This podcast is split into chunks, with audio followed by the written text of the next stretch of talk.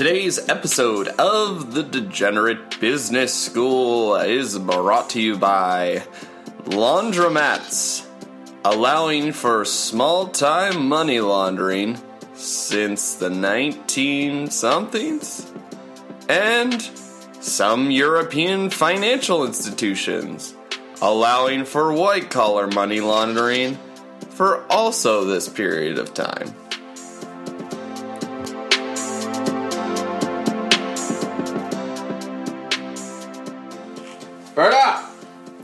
Gregory. Cheers, brother. Cheers. Uh, welcome to another episode of the Degenerate Business School. Thank you. I've been working on my announcer voice for the intros. Yeah. How, what did you think of my sponsor last week? Jesus of Nazareth. I mean, I, I thought it was very fitting. it was Earth Day after all, so Yeah, uh, not those aren't related, but no, but it was you know it it, it was Earth Day. It was fitting with the content, oh yeah, sure. you know. Uh, so a little bit of housekeeping.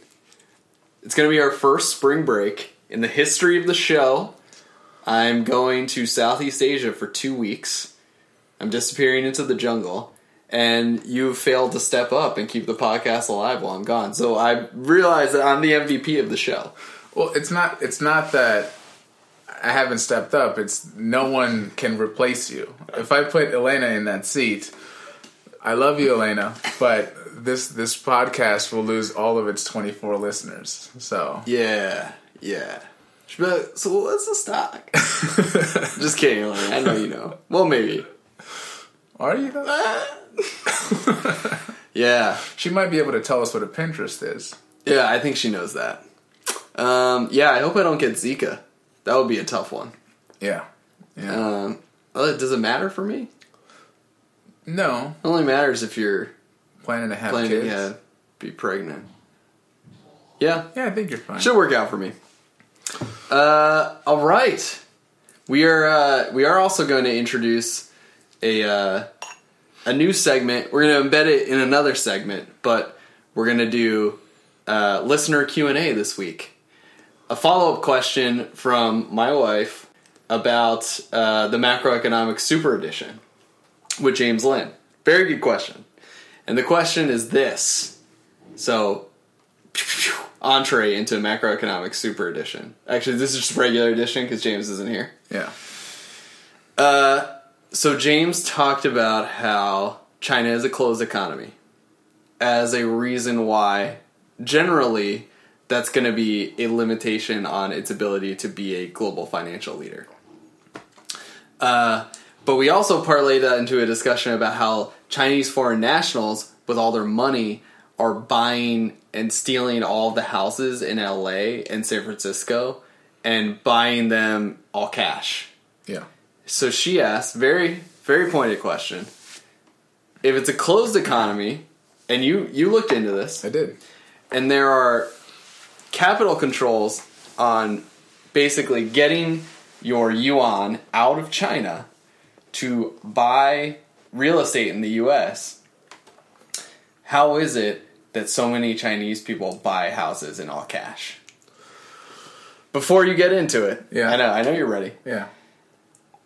There's the added wrinkle of there was no essentially no real estate regulation in the United States for buying a house if you don't need financing. Right. Anyone who can procure millions of US dollars or hundreds of thousands can buy any piece of real estate they want because it's completely unregulated. Right. It's just a matter of actually having the money. Yes. But what is the rule, Robert, that governs how much money you can extract from China to deploy in the United States? Well, my understanding is that there is a quota of fifty thousand dollars per year per person, I believe. So if somebody is buying a house for two million dollars cash, you either have to wait forty years to extract that, or you use the identities of forty people, um, which is largely illegal, as I understand it. But it happens. Um, so, what is your pet theory about let's we're in LA. Yeah. I want to buy a two million dollars, two million dollar house in cash. How do I go about it? This is your idea. You get you get your forty cousins to wire fifty thousand dollars out. But but it's not it's illegal in the same way that like doing things in Mexico is illegal. The law enforcement or whoever's in charge of enforcing these laws are largely looking the other way. It's very loosely regulated. I think by now people have figured out that we haven't exactly researched the answer, but we're getting there. And we'll probably have to answer it over a series of episodes of I- I- bumbling stupidity. I did a Google search. yeah. So I, right before this, went on like a Quora feed, mm-hmm. you know, one of those. And someone alluded to this was my inkling too. There must be a uh, let's say offshore in quotes industry whereby people with shitloads of money, not just in China, because also there are cases of like Russian oligarchs will buy real estate in America as a way to house their exorbitant wealth in a place that has political stability. There's gotta be an industry, whether the Swiss are dominating it, whereby, you know, in a white collar fashion, you can essentially convert your money in mass offshore and then bring it with you to the United States. That's not, strictly speaking, legal, but probably well catered for. Yeah, and I mean it's not a matter of like how you move it once it's outside. It's strictly that one border that it needs to cross. Yeah, so if I'm a bond, if this is a Bond movie, Yeah. We're and we're rich Chinese billionaires, scions of a great manufacturing family. We take that money, we take it with us to Switzerland, put it in a Swiss bank account, and then we have some I think that's that's the one thing that you're not able to do though. You can take your fifty thousand dollars and put it in a Swiss bank account. The fifty thousand dollars does not apply to the U.S. alone. It just applies to leaving the border out of China. out of China, Then it just has to be, I guess, like completely illicit. unless you say instead of putting it in a Swiss bank, you buy a Swiss company. Okay, well here or, or here's a perfect example. I think developed world companies are probably complicit in this enterprise. Again, we're completely James. speaking out of ignorance. James, just come back, baby. uh, okay, HSBC, right? Which Yeah. is actually has its roots as a Western financial institution in China. Yeah, Uh, the Hong Kong Shanghai Bank of China, something like that. That's Yeah. what HSBC stands for. I'll take your word for it. Yeah. They were uh, prosecuted in recent memory for being complicit in money laundering schemes across the globe. So I feel like there is a hand in first world financial institutions, you know, helping to facilitate transactions such as these. Of course, of course, um, and it's it's not just things like that, but even when you think about uh, sanctions being applied on nations, banks are still enabling these companies to, I mean, these countries to do to do business, um, because at the end of the day, they're having to protect their bottom line. Yeah. So So James Lynn, come back, strong homework assignment for you. You have two weeks. or or if you want to come back, we can do this next week, but. eh, I'll give you two weeks. I Yeah, I just got to give you this computer. I could use the the spring break as well. All right. Any? Do we have any other pet theories about tactics to get your money from the yuan out of China No, into the U.S.? no. I, I mean, I, think I just sounded dumb enough as it is. I don't want to. Yeah, but let to put a bow on this. I am certain that wealthy uh, foreign nationals from not just China, other places, elites from all places, uh, park their assets as American real estate as like a safe harbor against political volatility wherever they live, or just a good place to invest, or they want their kids to live in the West, or they want to live in the West. It happens. Oh, yeah. I'm certain of this fact. Well, we've all we've all seen it. We've all seen it. We've witnessed it with our very own eyes. So surely the mechanisms are in place. We just need to find out what they are. Right. All right. Second topic We don't have any other Q and A. Well, We do. we do. We're gonna answer that one privately. Yeah. But uh, if you do have questions, I would encourage anyone, all now twenty five of our listeners, to ask us questions. We're happy to give you advice. You should never take it. but but we'll give it anyway. Or you just want to call us out for being clowns, which is also legitimate. Who knows? You could get a, a seat in this room. Yeah, yeah, yeah, yeah. In fact, if you have a high school diploma, that'll probably qualify you for this show. Uh, all right. Second topic in macroeconomics, standard edition. GDP uh, recalcs basically came out because of first quarter data being actualized, and the annualized prediction for GDP growth now 3.2% beats the estimate of 2.5% in the US. But is it real, Berta? Uh, short answer, eh, probably not. um, there's there's a few really interesting things that came out um, in that number as far as its different components and whatnot. Oh, can I talk about our ignorance just one second before you dive in? Of course, I asked you, I was like, but when we were talking about this beforehand, I was like, what organization does the GDP calculations? And you're like, eh, they. yeah. And apparently, it's the Bureau of Economic Analysis. Which resides in, In- the Department of Commerce. Oh, it's the Department of Commerce. Yes. Okay, so you did get that far. Yes. So it's a executive agency Yes. uh, that no one ever talks about. Right. Um, cool. Yeah. All right, that's who the they are. Yeah. All right. Anyway, So they uh, tell us that GDP is uh, 3.5. Sorry, 3, 3.2. strong and quite strong. Right, right. Now, a few things stand out on on that number. Um, largely, on Tuesday, it was reported that industrial production was down uh, on a on an annualized basis. Mm-hmm. And there's about a seventy percent correlation between industrial production and GDP. So a lot of people were tempering down their expectations for today's number, uh, anywhere from one to two percent, to the most bearish people being possibly even flat. In any case, um, as of Tuesday, sentiment was that GDP was going to be bad, which also makes sense given that we had a government shutdown that lasted, I forget, but twenty some odd days. It was a long one. Twenty plus. Sure, it was it was the long one. Um, so again, expectation was that GDP was going to be down. Now, as far as what actually drove it to be 3.2, it was largely net exports. So our imports um, dropped substantially, and our exports increased modestly.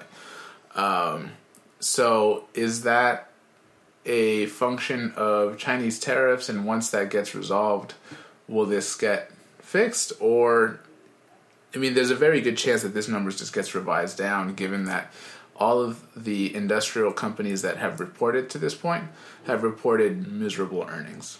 The exception being Honeywell. And not even the CEO understands what happened there. Yeah, even he was a, a tiny bit dumbfounded. So, uh, what I hear you say, it's a cosmetic improvement, and the part of the equation that is used to extrapolate GDP growth, net exports. Yeah. It seems like a trick of methodology more than an actual. The economy is growing in any a real substantive way. Well, partially yes, but ever since we've been in a trade war with China, uh, the trade data that comes in tends to oscillate. So at one moment we're running huge deficits, at other moments we're closing those deficits greatly. Um, so once we have some clarity on that front, uh, I think this could normalize, but this 3.2% is quite eye opening. Having said that, as far as the standing of the economy overall, if you wanted to make a bearish argument, you certainly could. There's plenty of data points that would suggest uh, that would support that. If you wanted to make a bullish argument, you could do that as well.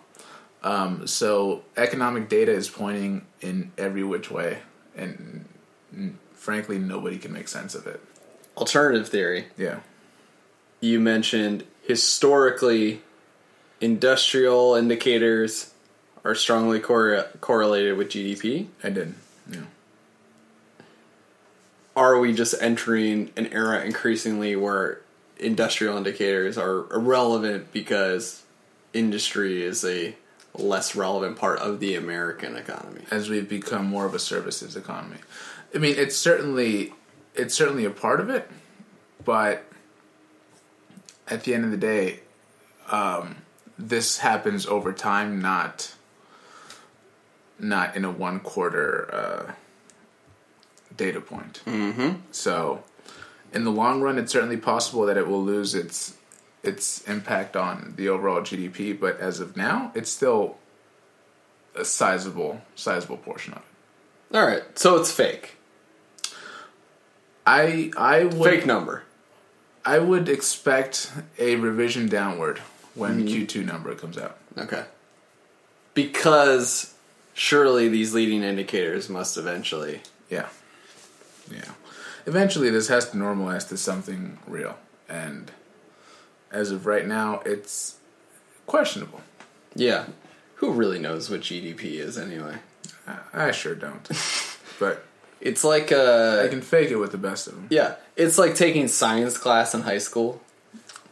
Did you take biology Of at course. some point? Of course.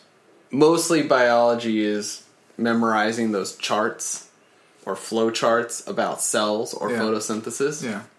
No one actually understands it except like two guys at Berkeley. I mean, it's generally understood that any idiot who takes a psychology class thinks they're a psychologist. Yeah. I was there myself. Oh yeah, like you you read one thing about Freud and you're like, "Oh, that explains a lot about Greg cuz he's you know, he's an oral fixation because I don't know, Yeah. you know, his mom did. I don't know. What see? I don't even know. All right. Uh, should we move to the businesses? Let's do it. It's earnings season. Best time of the year. Earnings season is upon us. It's very stressful, but a lot of fun. Now we we agonize over this. We're like, well, should we like talk about uh, certain companies, zoom in on specific companies? Should we make a list, List- power ranking? Lists do well amongst our listeners. Well, it depends. so, by the way, uh, as we get into this, if you would prefer a list in this segment, listeners, tell us and we'll reconsider. Maybe. You know, this is not a democracy. Let's be clear. Yeah, we- we're running a test and learn to see what does. What, Yeah, what that's doesn't. right. Uh, the least sophisticated machine of all time. But what we decided to do is highlight some key themes, uh, key outcomes, things we're just fucking nailing all the time. Other things, a little more suspect on.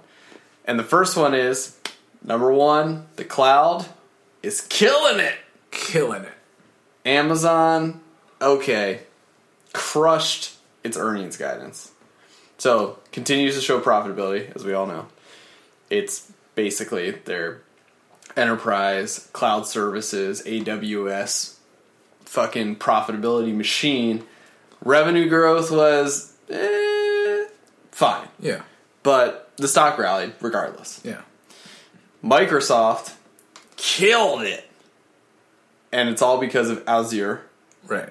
and now it's marching towards basically being a cloud computing company because the cloud is everything. Right.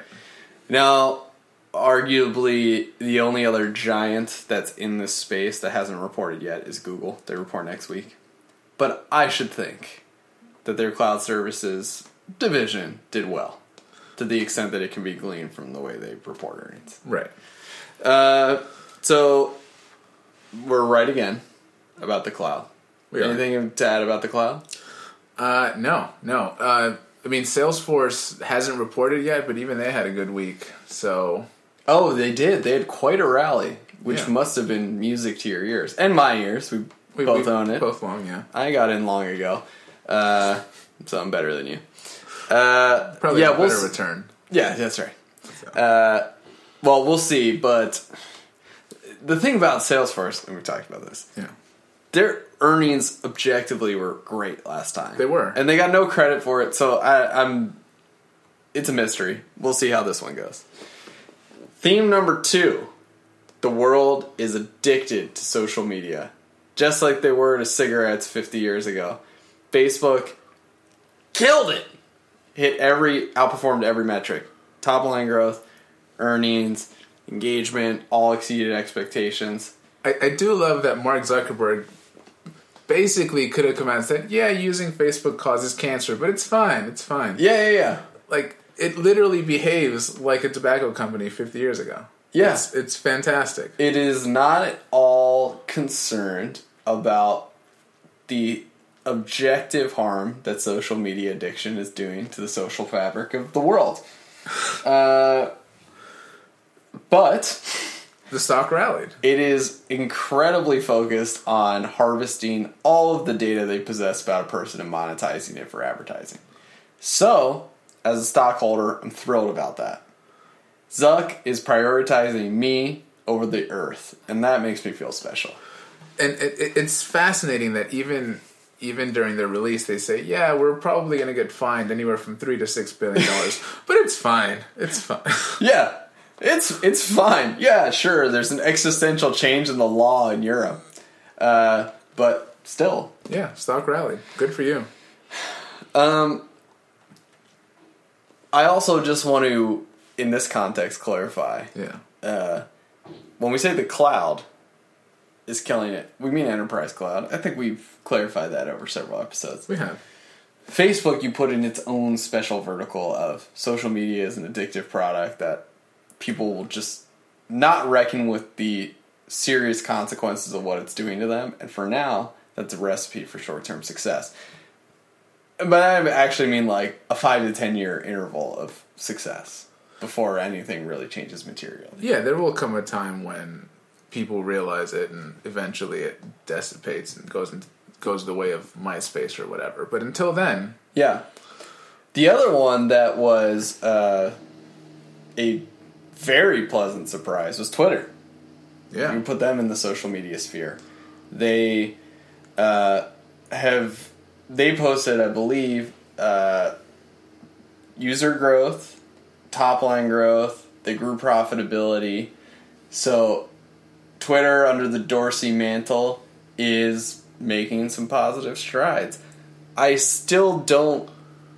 It, it seems like it, what's interesting about Twitter is this Twitter is a ubiquitous, permanent institution in people's lives. It's like an incredible pillar of celebrity monetization and journalism. having said that Having said that, i don't know a single person with a twitter uh, we actually I created a Twitter account for this podcast, and I I don't ever. Well, on on that same front of social media, Snap actually reported good earnings, and Uh-huh. it spiked for all of about thirty minutes Snap is a fucking waste of time. before eventually crashing back down to earth. It was fantastic, but uh, yeah, people are addicted to this stuff, and uh, good job by you, Mark.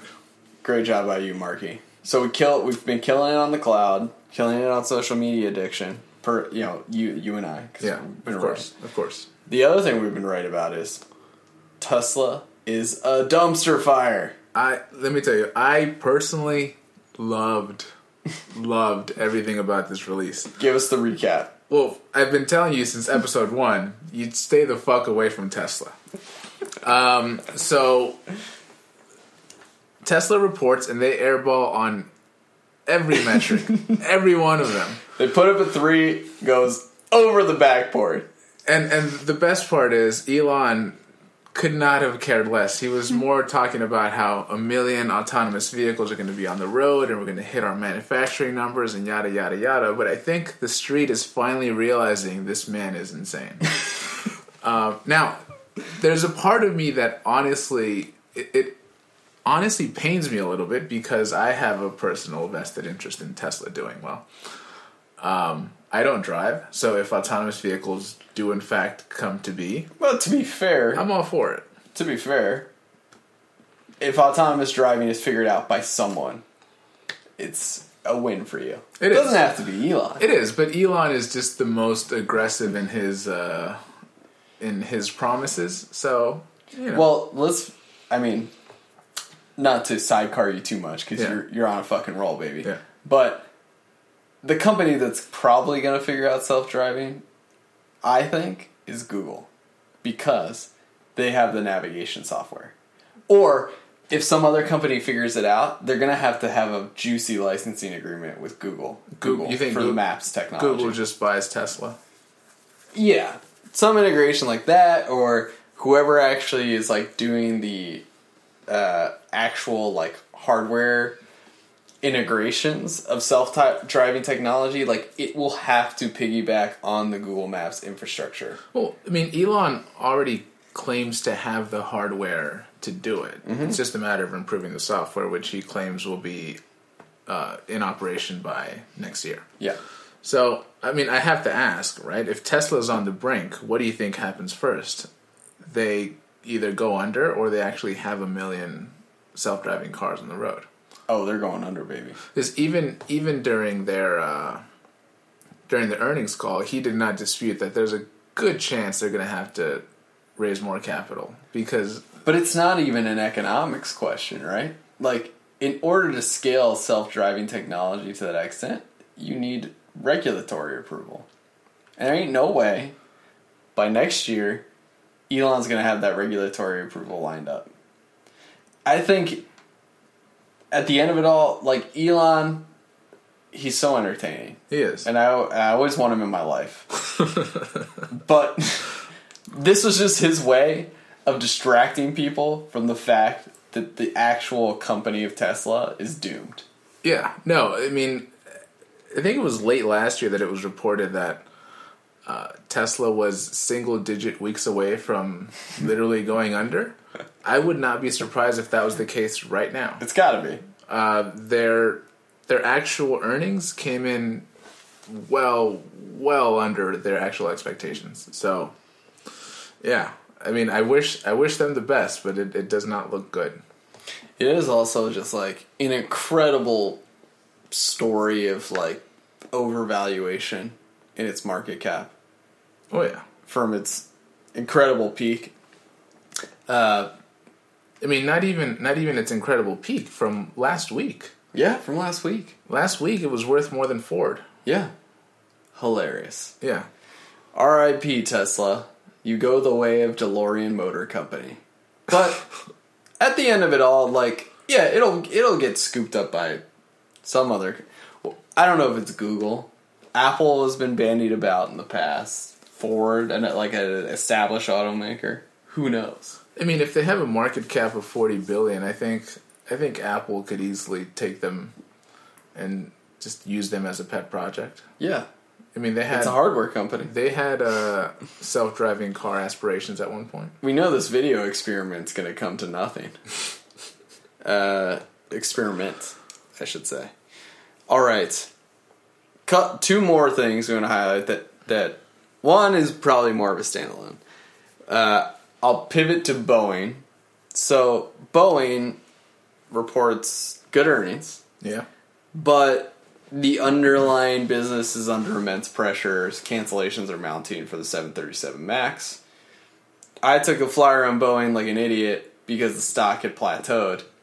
It actually continues to plateau, and it's trading at what was close today, 380 ish. three eighty. Yeah, um, at the nadir of where it was after the Ethiopia crash incidents, it was like 369. Yeah, So it has undergone a rally from the trough, not its high of like the 440s in recent memory, but it is remarkably resilient to the underlying business pressure. It just makes me wonder how long will it last if the 737 Max can't get its shit together. Well, I mean, a couple things come to mind. One is that what are the alternatives? Can Airbus necessarily like take that much market share to really uh, impact it that much long term? The reality is probably not. No.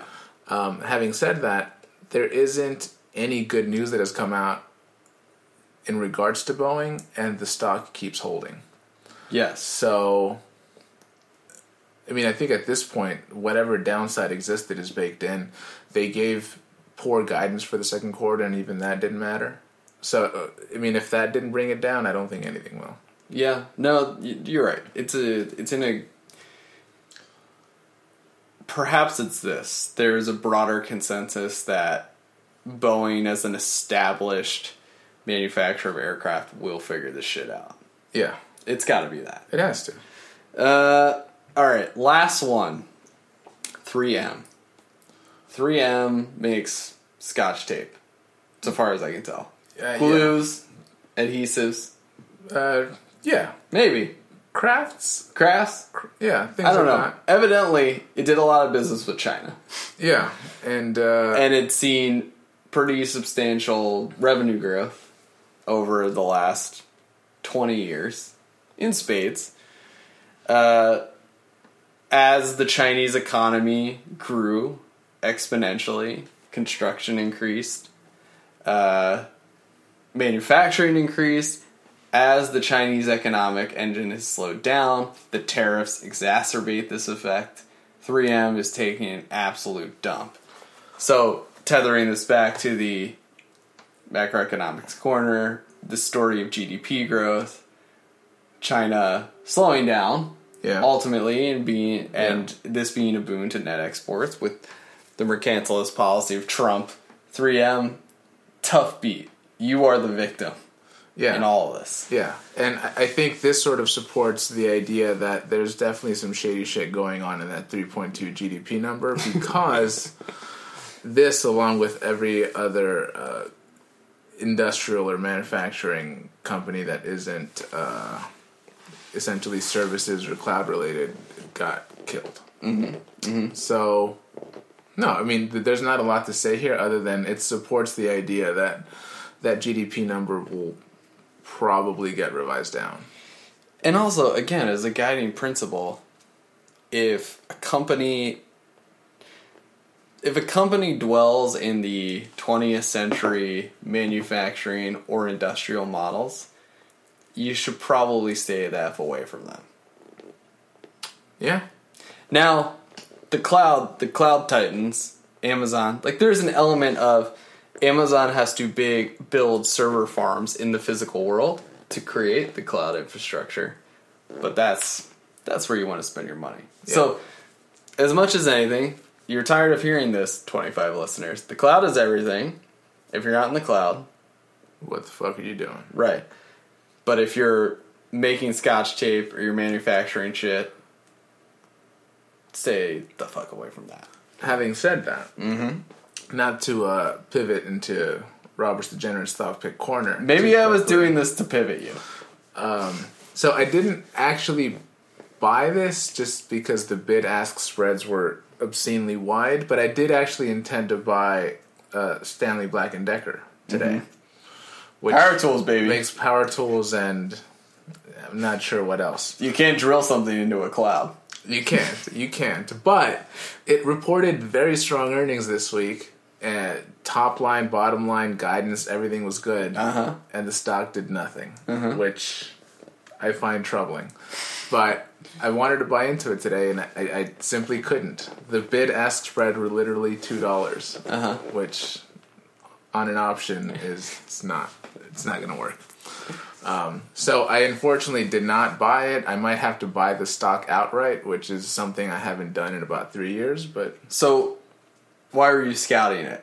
Because you feel like it's undervalued? no, because it's one of uh, literally two companies that that makes things that aren't in the cloud Uh huh. that actually reported good earnings. Oh, So it's sort of the, the whole thing about Honeywell CEO saying, I don't know if we're doing something right or if maybe it just hasn't hit us yet. Yeah. But they're one of two companies. I did uh, also consider buying Honeywell, but it wasn't as appealing. Well, arguably, there there is a. If you're in the physical world, Yeah, I mean, Boeing's in the physical world, right? Like it is. air travel for the foreseeable future. uh, is a booming sector of the physical world. Cloud services underpinned by server farms in the physical world. Yeah. Uh, so maybe it's not hard and fast industrial, you know, goods CP CPG makers, right? Like you don't have to avoid them necessarily, but beware. Just understand that whatever they're making has to have like a new relevance in the world I mean, or a monopoly. in in the I mean for CPGs you can you can make the case that staples like Procter and Gamble will not go anywhere.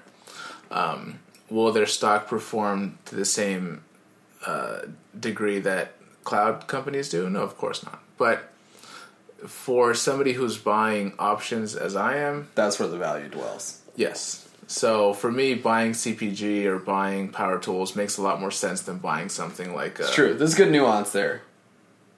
If you're a degenerate stock trader and you want to get into the options game, that's where you can extract value. If you're a value investor, stay in the cloud. Yeah, if if you're buying the stock itself, go to the cloud. If you're buying options, uh, yeah, your your staples makes a lot of sense.